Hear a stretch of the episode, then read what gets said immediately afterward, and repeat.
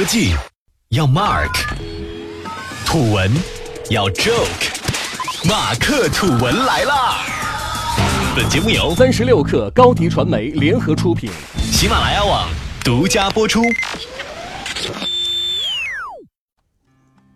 大家好，欢迎收听今天的马克土文。这期节目和大家聊聊美团和滴滴。互联网从来不缺战争。但当美团坐起打车，滴滴搞起外卖，这场跨界之战确实博了不少人的眼球，尤其是在昔日老友王兴和陈维之间。二零一七年二月十四号，美团点评在南京试水网约车业务，开始杀进滴滴的领地。随后不久，三月二十一号零点，美团打车开始第二波进军，正式登陆上海，同时还上线了出租车和快车业务，进一步吞噬着网约车的市场。虽说美团打车刚刚上线，但也是颇见成效。二十一号上线不到二十个小时，日订单量突破十万，很快在随后的短短几个小时，订单量进一步超过了十五万单。美团打车作为打车行业的搅局者，能在一家独大的情况下杀出一条血路，无论是对乘客还是对司机来说，都是一个利好的消息。不过，美团打车想要松一松滴滴的地盘，还是有一段很长的路要走。且不说别的，滴滴打车上线至今，已经在网约车行业经营多年，干得了快滴，收得了优步，行业经验、数据、用户。都有建立了很高的壁垒。虽说目前滴滴是存在很多问题，但他也绝不会放任自己问题不管不问。所以说，美团想要击倒这只大象，这事儿还得仔细琢磨琢磨。而且，美团打车虽说在短时间内可以靠补贴个别地区来占领市场份额，但目前也只是在单个城市测试，并未在打车业务上投入大量的精力和资金。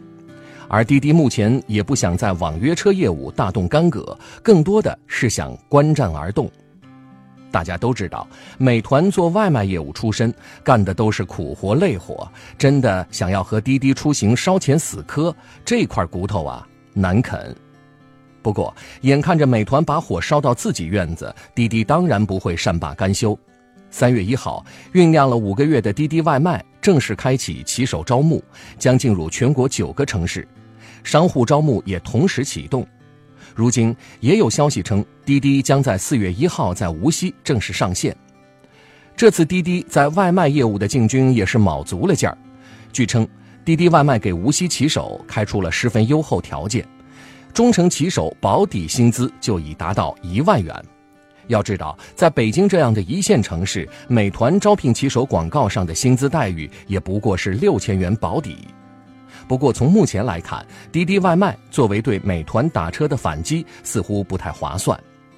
外卖业务是重资产、高人力投入、长流程的负责业务，美团现在已经覆盖到了衣食住行、吃喝玩乐各个方面，业务框架已经初具模型。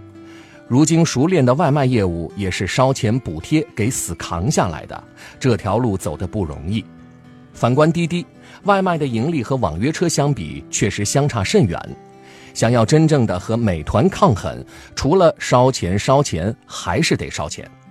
而且从目前情况来看，前有饿了么，后有美团，滴滴想要做外卖，真还非易事。所以说，与其拿自己的短板去和别人的长板来拼，倒不如在自身的打车业务上设立更高的门槛。如果滴滴想要彻底击退美团，要做的不是盯着美团，而是观察用户的需求和司机的诉求，展开对用户和司机群体的争夺。司机得靠这份工作赚钱养家，收入才是他们选择平台的唯一标准。让司机能在力所能及的情况下达到符合他们预期的收入，增强对品牌的好感与认知，才是滴滴要做的正经事儿。美团打车也好，滴滴外卖也罢，这两者到底是盲目扩张的乱入，还是深思熟虑的扩张？我们不妨拭目以待。不过，核心竞争力才是胜利的法宝，别因一时的激动乱了自己的阵脚。好了，这期节目我们先聊到这里，下期不听不散。